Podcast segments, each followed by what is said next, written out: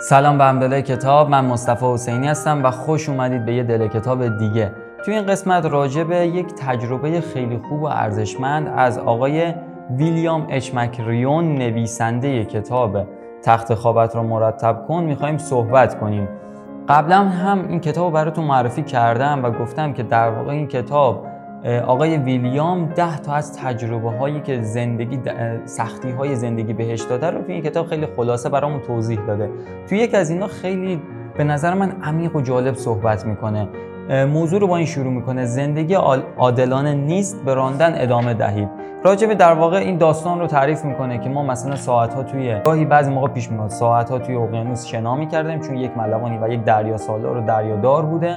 ساعت‌ها توی تمرین یگان ویژه ساعت‌ها توی داخل اقیانوس شنا میکردیم. بعدش که میومدیم به ساحل، فرمانده الکی بیخودی یهو ما رو به ما میگفته که توی ساحل غلط بزنید و این باعث میشد که ما پر شن و ماسه بشه بدنمون و تو کل روز زجر بکشیم، چون وقتی بدن آدم پر شن و ماسه داخل لباسه، اون وقتی که خیسه توی شن و ماسه غلط میزنه کل بدنش پر شن و ماسه میشه و سخته. و جالب این بوده که وقتی مثلا فرمانده میومده بهشون میگفته، بعد از اینکه اینا رو تنبیه میکرده اینجوری ازشون میپرسیده میدونی چرا تنبیهت کردم، میدونی چرا بهت گفتم غلط بزنی؟ بعد اینا هم که دلیلشو نمیدونستن. بعد خود فرمانده بهشون میگفته که به خاطر اینکه زندگی عادلانه نیست و بهتره که هر چه زودتر این رو یاد بگیرید. میگه اون زمان متوجهش نبودیم، اما درس خیلی بزرگی داد و بعداً متوجه این درس بزرگ شدیم. یه مثال دیگه میزنه از یه آقایی که همینجوری تو همین شرایط، حالا یه اتفاقی توی یک عملیاتی براش میفته و باعث میشه 35 سال ویلچر نشین بشه، روی ویلچر باشه. اما جالب اینه میگه ما در طول این 35 سال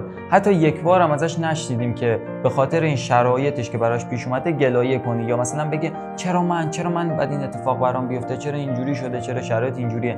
میگه یک بار هم راجع به این گلایه ها ازش نشنیدیم. علتش رو اینجوری توضیح میده که میگه فکر میکنم این آدم بخاطر اینکه این موضوع رو خیلی خوب درک کرده بود که گاهی زندگی عادلانه نیست. میگه خیلی راحته که ما وقتی که شرایط بده یا هر جوری که هست، خیلی راحت این کار اینه که در واقع اون تقصیر اون کار رو بندازیم گردن دیگران و بگیم بقیه مقصرن و ما تقصیر نداریم، یا مثلا خانواده شرایط مالی و شرایط زندگی رو خیلی تاثیرگذار بدونیم تو موفقیت‌های آیندهمون.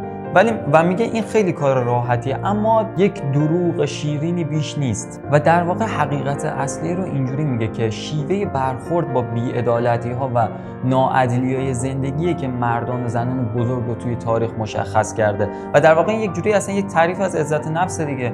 عزت نفس یه جوری میگه که سوای اتفاقی که افتاده، شیوه واکنش و عکس‌العمل ما به اون داستان، به اون قضیه، نوع عزت نفس ما رو مشخص میکنه. یکی که تسلیم میشه، یکی که باش مقابله میکنه.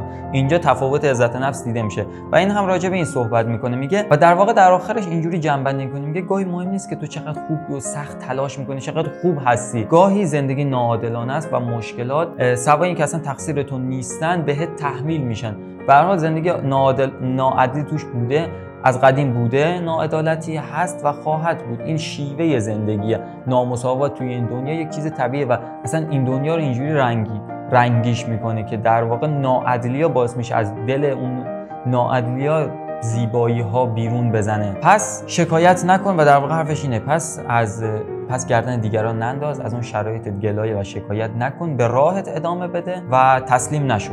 حالا من یه سوال ازتون دارم، به نظر شما چرا ما تو خیلی از شرایط اون اتفاقات رو میندازیم گردن دیگران و تقصیر دیگران میندازیم؟ به نظر شما علتش چی میتونه باشه؟ اینو برام کامنت کنید و امیدوارم که این مطالب براتون مفید بوده باشه. اگر تا الان لایک نکردین حتما لایک کنید که باعث دلگرمی و قوت قلب منه. این ویدیو رو برای دوستان و آشنایانتون بفرستین. خیلی ممنون که تا این انتها با من اومدید. همین دیگه، حرفی نمیمونه. خیلی مخلصیم، دمتون گرم.